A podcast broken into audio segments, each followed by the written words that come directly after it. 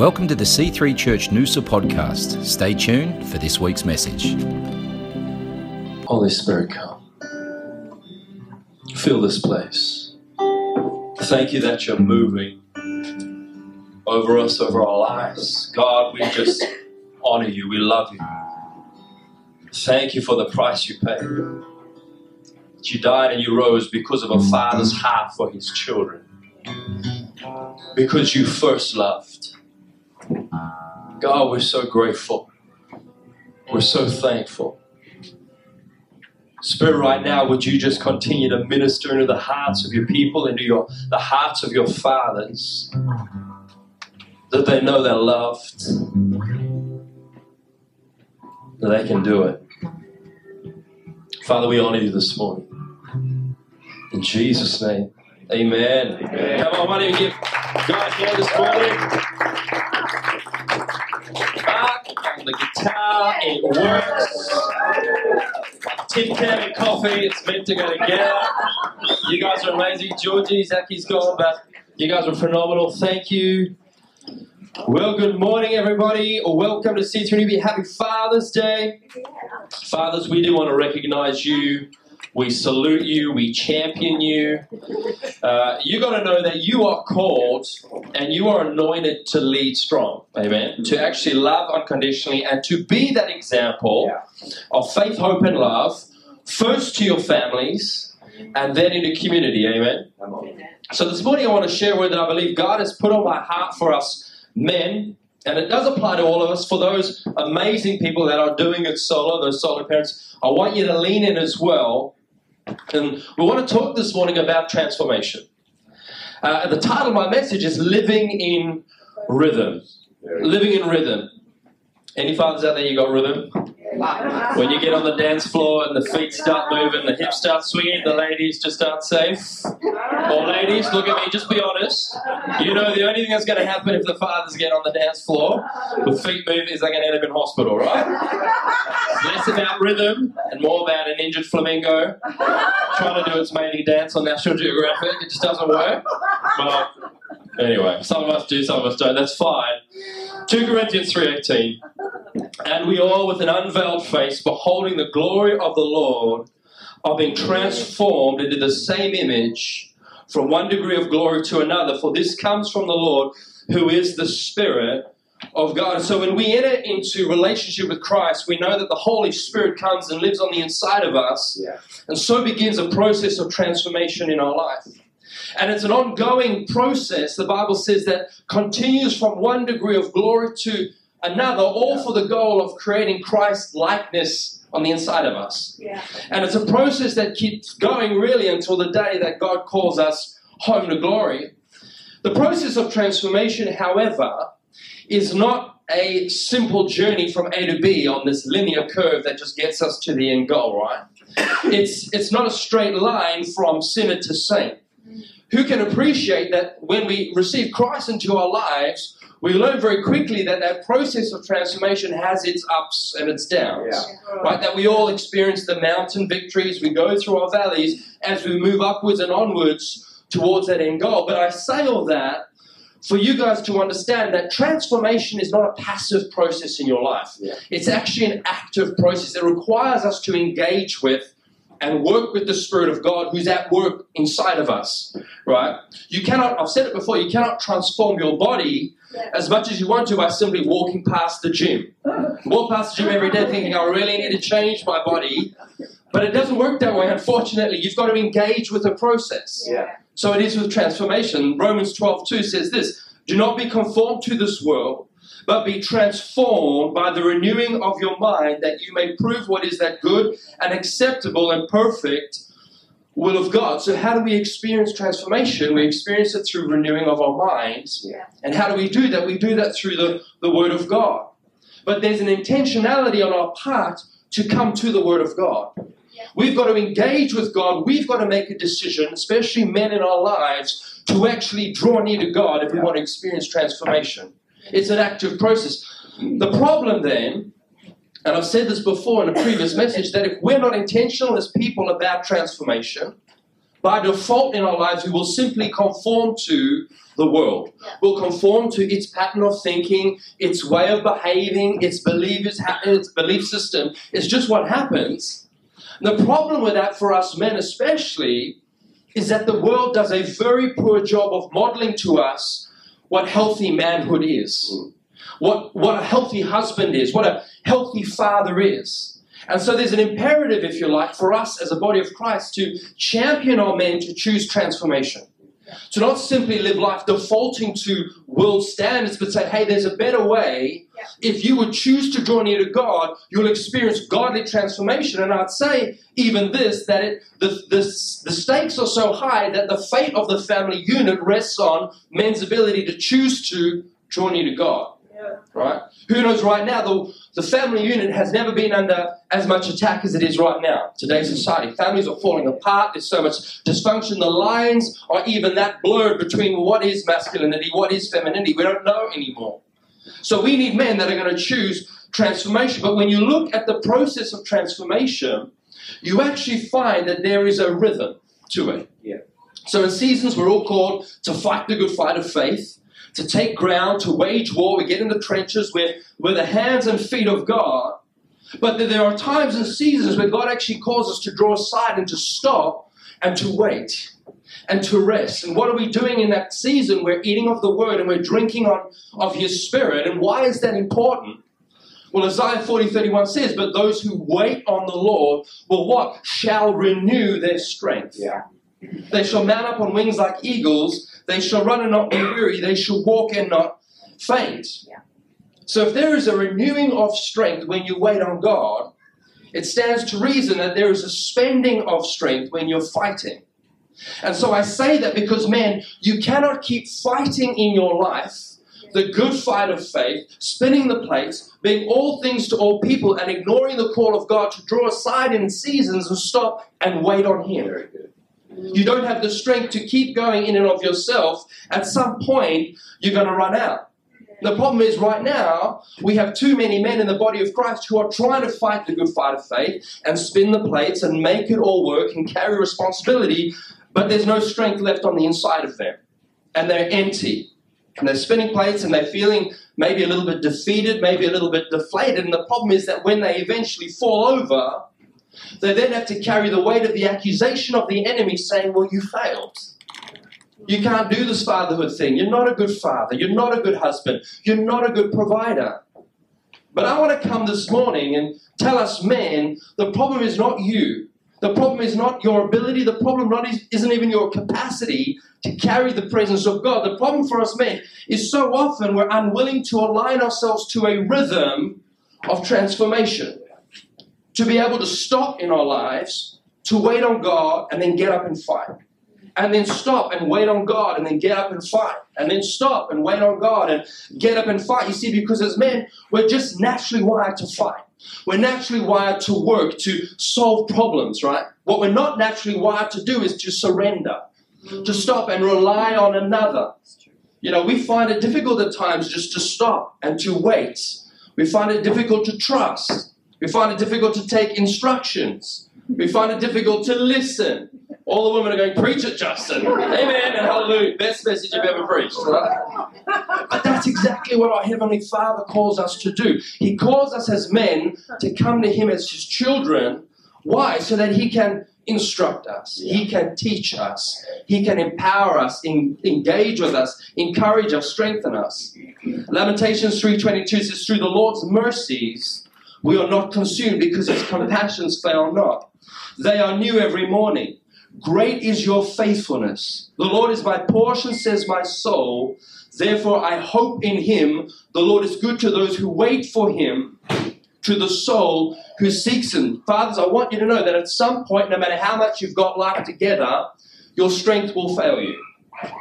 That your resolve will weaken. There'll just be seasons where you, your life comes under risk of compromise. David, who was a father and a king, declares this in Psalm 27 14. He says, Wait on the Lord and be of good courage, and he shall strengthen your heart. Wait, I say, on the Lord. I want to tell you this morning that the condition of your heart will determine how you finish in this life. The strength that you need to fight that good fight of faith, the courage that you need as fathers to walk not by what you're seeing, but what the Word of God is telling you, the courage to take and the wisdom needed to sometimes make very hard decisions doesn't come as you get smarter or you achieve more or you do more or you add more to an already very busy schedule. It comes as you learn a discipline in your life to stop first and surrender and wait on your Father, your Heavenly Father, and then out of that place begin to move. Yeah. Out of that place begin to operate. Out of that place begin to lead and guide your family. Jesus models this so perfectly for us. He's the ultimate leader, he's the ultimate man, he's he, he walked with his disciples, but he found a rhythm in his life. It wasn't just ministry, ministry, ministry, ministry. Jesus would come to a point in his life where he would pull away. And the disciples at times wouldn't even know where he's gone. He's just disappeared. Where was he? He was at the feet of the Father. He would spend time in silence listening to his dad. God, you've given me responsibility, you've given me accountability, but I know I can't do it on my own. What is it that you would have me do? How is it that you would have me talk to my children? What is it that I need to do in this business decision? How is it that I can better support my wife? God, you need to help me in this. And he would often tell his disciples, I do nothing except that which my Father has told me to do. Jesus understood this rhythm in his life. You've got to think, why is it that burnout is so prevalent right now in our society? Because, man, we're, we're, we're living with the handbrake on and the foot on the accelerator, right? We're just revving too high that eventually we hit walls and we burn out. And we can all think of times where we first maybe met Christ and we're filled and things look different and we're full of hope and we're committed and we're passionate and we're getting on with what we've got to do. But then slowly life being life sometimes starts to knock us around a little bit. And then we hit a few potholes. And if you hit too many potholes, what happens? The wheel alignment starts to fall out, right? But it's ever so slight. And then over time, we stop making right decisions, we start making wrong decisions. And what it does is it begins to take us a little bit off course, little bit by little bit by little bit. And once when we started in rhythm, we begin to fall out of rhythm. And we say, God, you know what? I'm good at the fighting, but I don't have time for the waiting. And so we slowly start to move out of sync with God in our life. Yeah. Then what happens is one day we wake up and we get frustrated because, man, I'm not where I'm supposed to be. How did I get here? Why do I feel so lost? Why am I struggling with all of these things? Sometimes we get too busy swimming in the busyness of life that we don't notice the current slowly taking us off course till it's too late. And I want to tell you that that's a place where the enemy would definitely want you to be because that's where he begins to sow doubt into your life. Genesis 3 1 says, Now the serpent was more crafty than any other beast of the field that the Lord God had made. And he said to the woman, did God actually say you shall not eat of any tree in the garden? Did he? Did he? Did he? There's Eve in the garden. You've got to understand, Adam and Eve, without sin at this point, they were communing with God directly. God very clearly made his wishes known, yet the enemy begins to sow doubt into her mind. That's the very first tactic the enemy tries, and with men, it's often the very first thing he will do. The problem and the danger with doubt is this that it makes temptation that much more enticing. Things you would never usually have a second look at now become the only thing that you can see. And men that are weak, men that are tired, men that are burnt out, are very susceptible to the enemy sowing seeds of doubt into their life. The enemy can sow seeds of doubt into your marriage.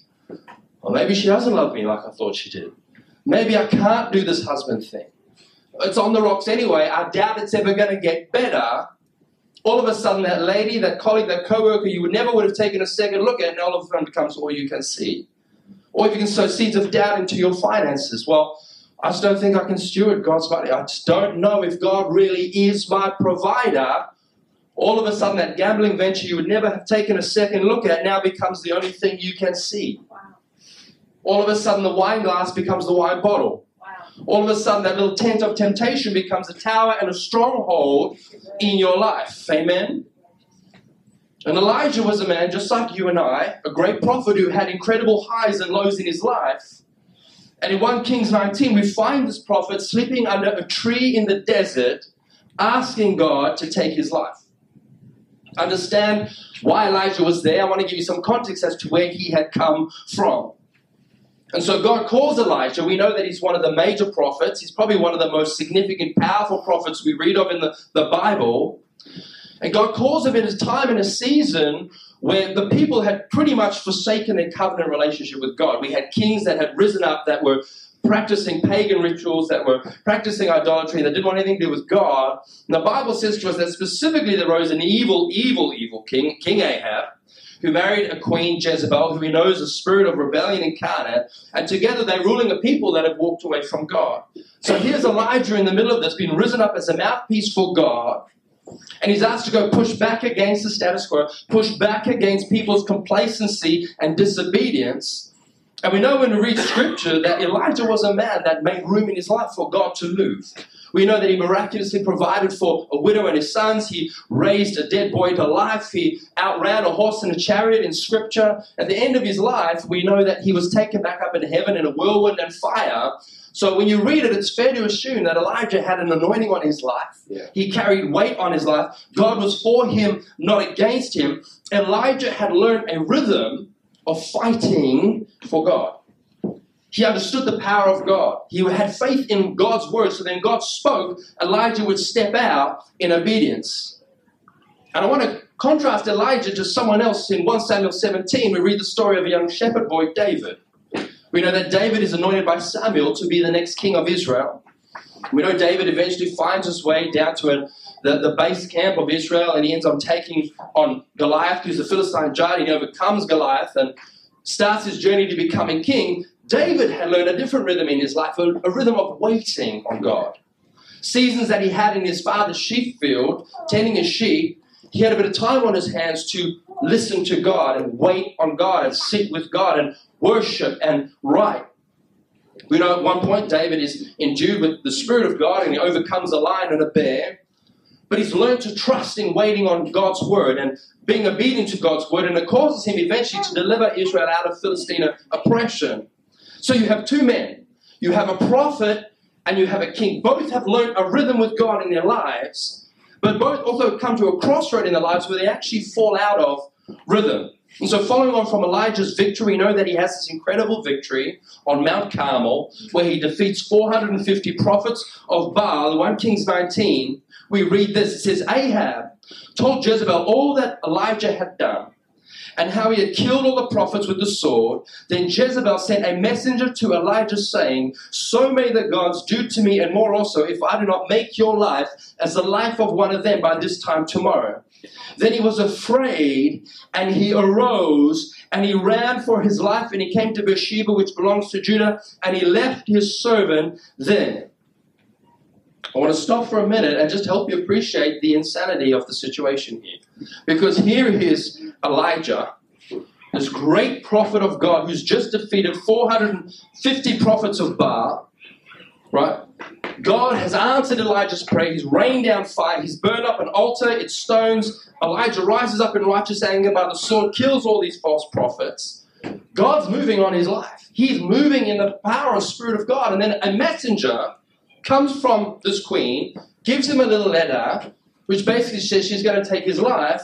You would think Elijah, who he was, would be able to dismiss it and go, Well, you know what? I know who my God is. He moves in power, he moves in authority. So try what you may. My God is greater than your God. He's for me, not against me, whatever.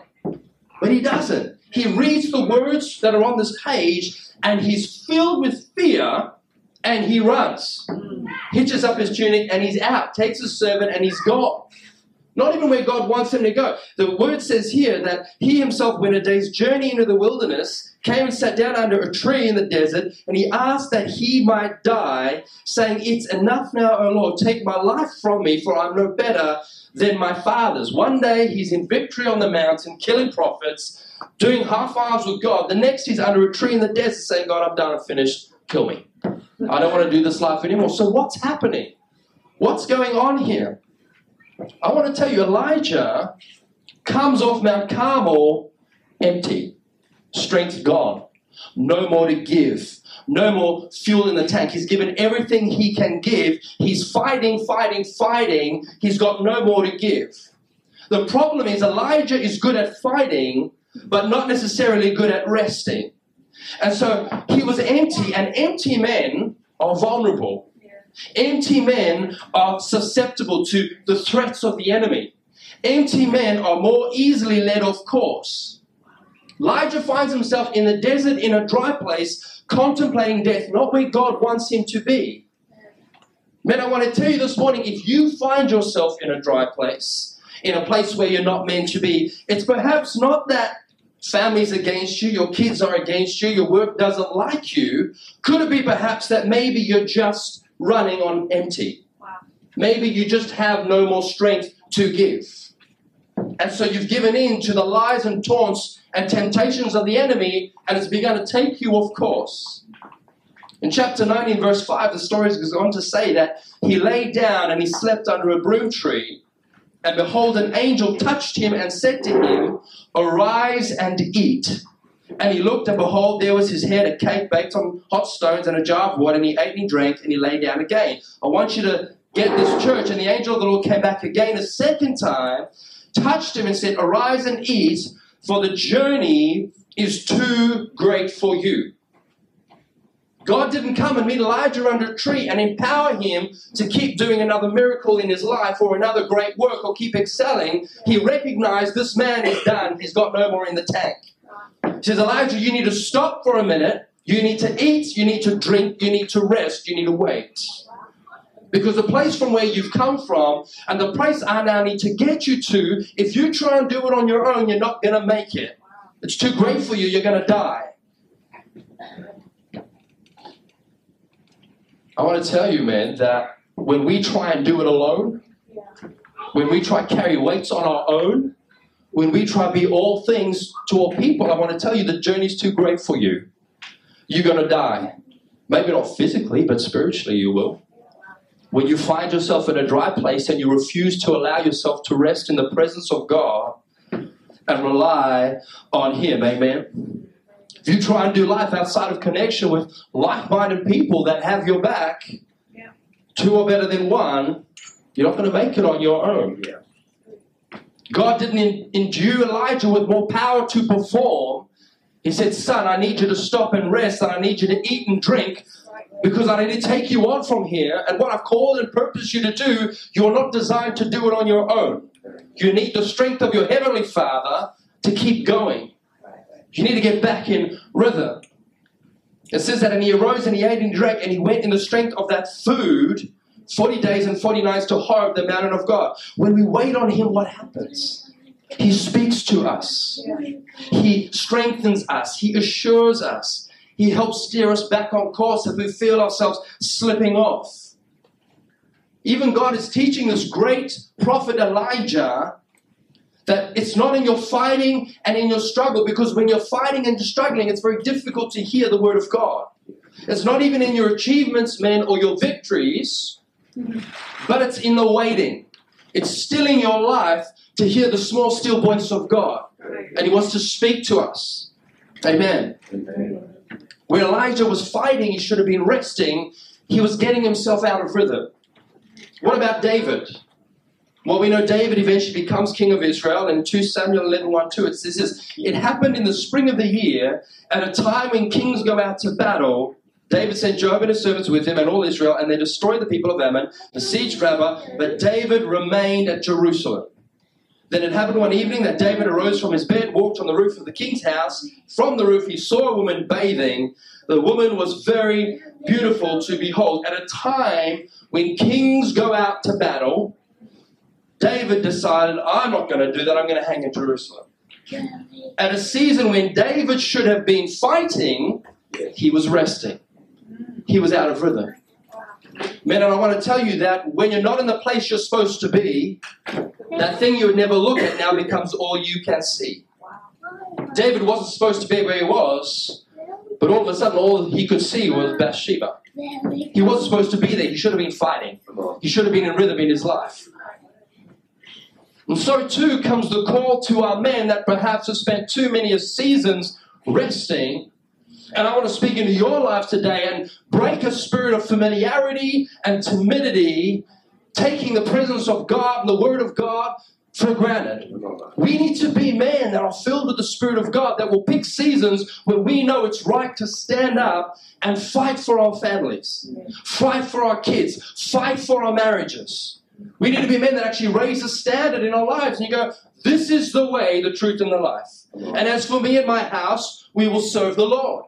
Because it's not about what the world expects of you or what society's trying to put on you. I want to tell you, men, it's about what God has done for you.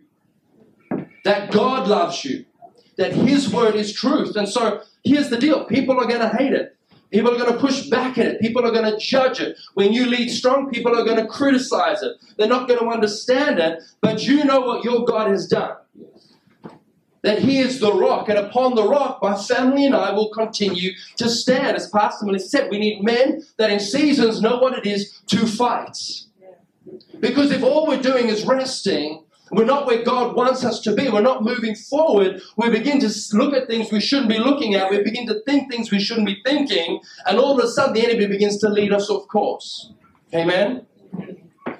We know that after David fell, even though God forgave him, his family was fragmented. His kids turned on him, turned on one another. War came to his door. Man, I want to call us again back into godly rhythm in our lives. Amen. You see, because the call and the purpose God places on you will always demand more from you than you can give. He's designed us in such a way that we only achieve excellence if we work with Him, if we allow His Spirit to move in us and through us. That's how He's created us. Like it or not, that's the deal. He has a purpose and a plan for every one of you, first in the family and then in community, to be a light, salt, and earth, to represent Christ in everything that you do, but the onus and responsibility is not on you to do it alone. Yeah. Because when you do it alone, we fail. We run out of strength. And when we fail, well, what's the point? We give up. We move away. We drop those standards. We stop fighting for what we should be fighting for. God has always known the journey is too great for us to do it alone. So when He designs us, He designs us to work with Him best in rhythm. Men, I've created you to be warriors, to fight, to provide, to stand up, to be the strength, but I've also created you to come and sit at my feet and allow my spirit to strengthen you, my wisdom to come upon you. How many fathers are trying to go out there alone in life, trying to figure things out on their own, trying to handle their kids, their marriages hanging by a thread, they don't know what to do, and they get lost and they get angry and they get frustrated, and everyone's telling them, Well, you're failing, you're useless, give up, don't worry about it. I want to call us back in a godly rhythm.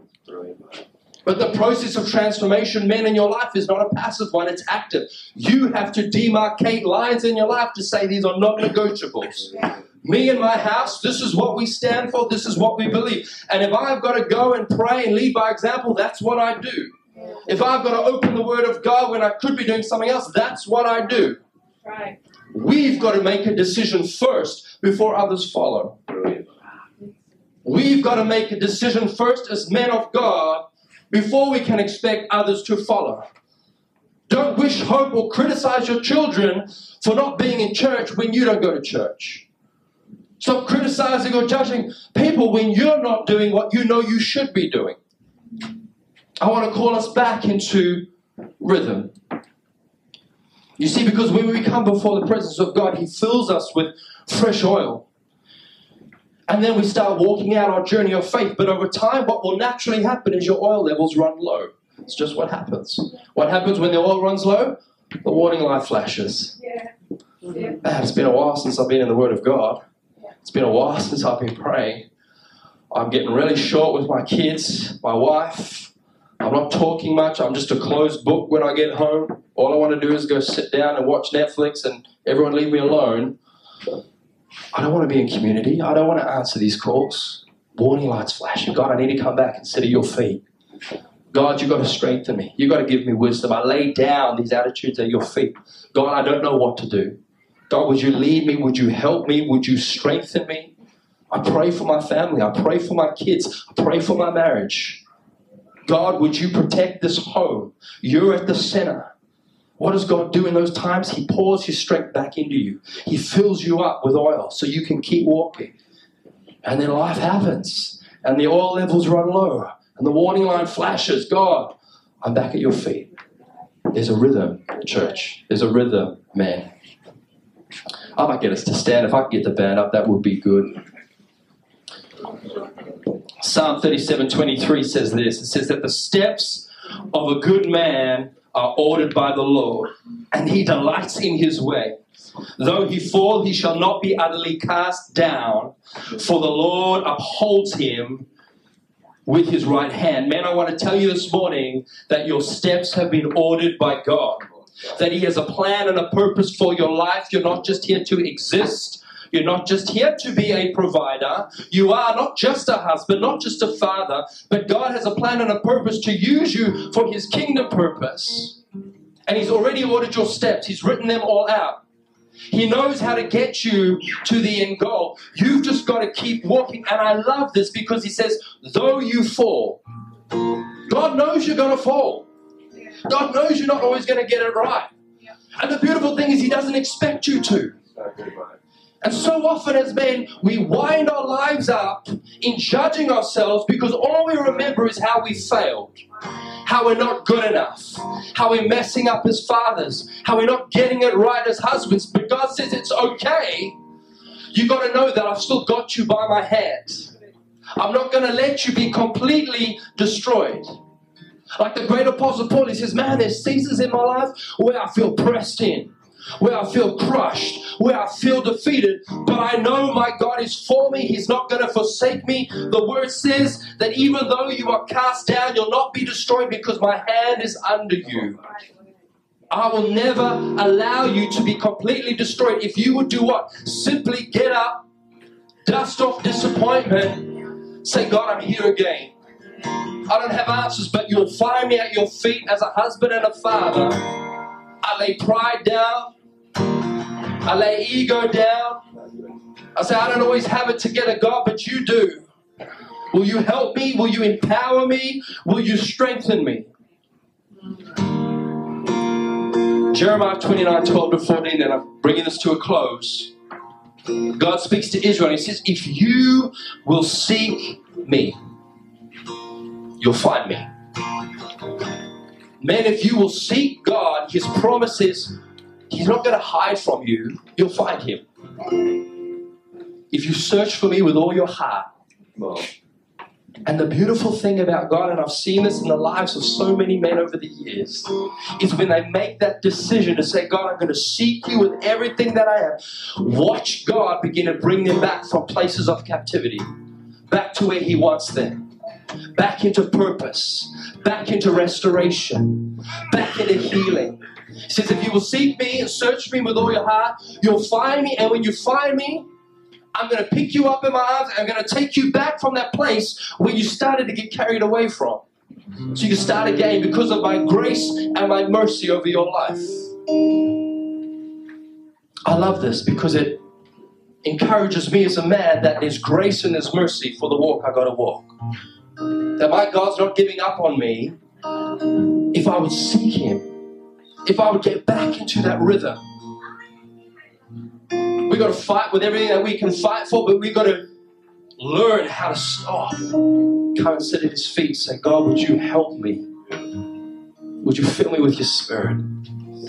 I don't know what to do in this situation, in the circumstances. I've got decisions I have to make. The pressure's on, expectations on. God, what do I do? I promise you, man, if you would seek him with all your heart, you'll find him. He'll lead you. He'll lead you. You know, the most dangerous men in the kingdom are those men in rhythm that can stop and say, I don't have it all together. God, would you help me? Would you fill me? Thanks for listening to the C3 Church Noosa podcast. For more life changing messages, visit us online at c3noosa.org. If you've been blessed by this message, please consider partnering with us financially to see the work of God continue flourishing in and through C3 Church Noosa. God bless.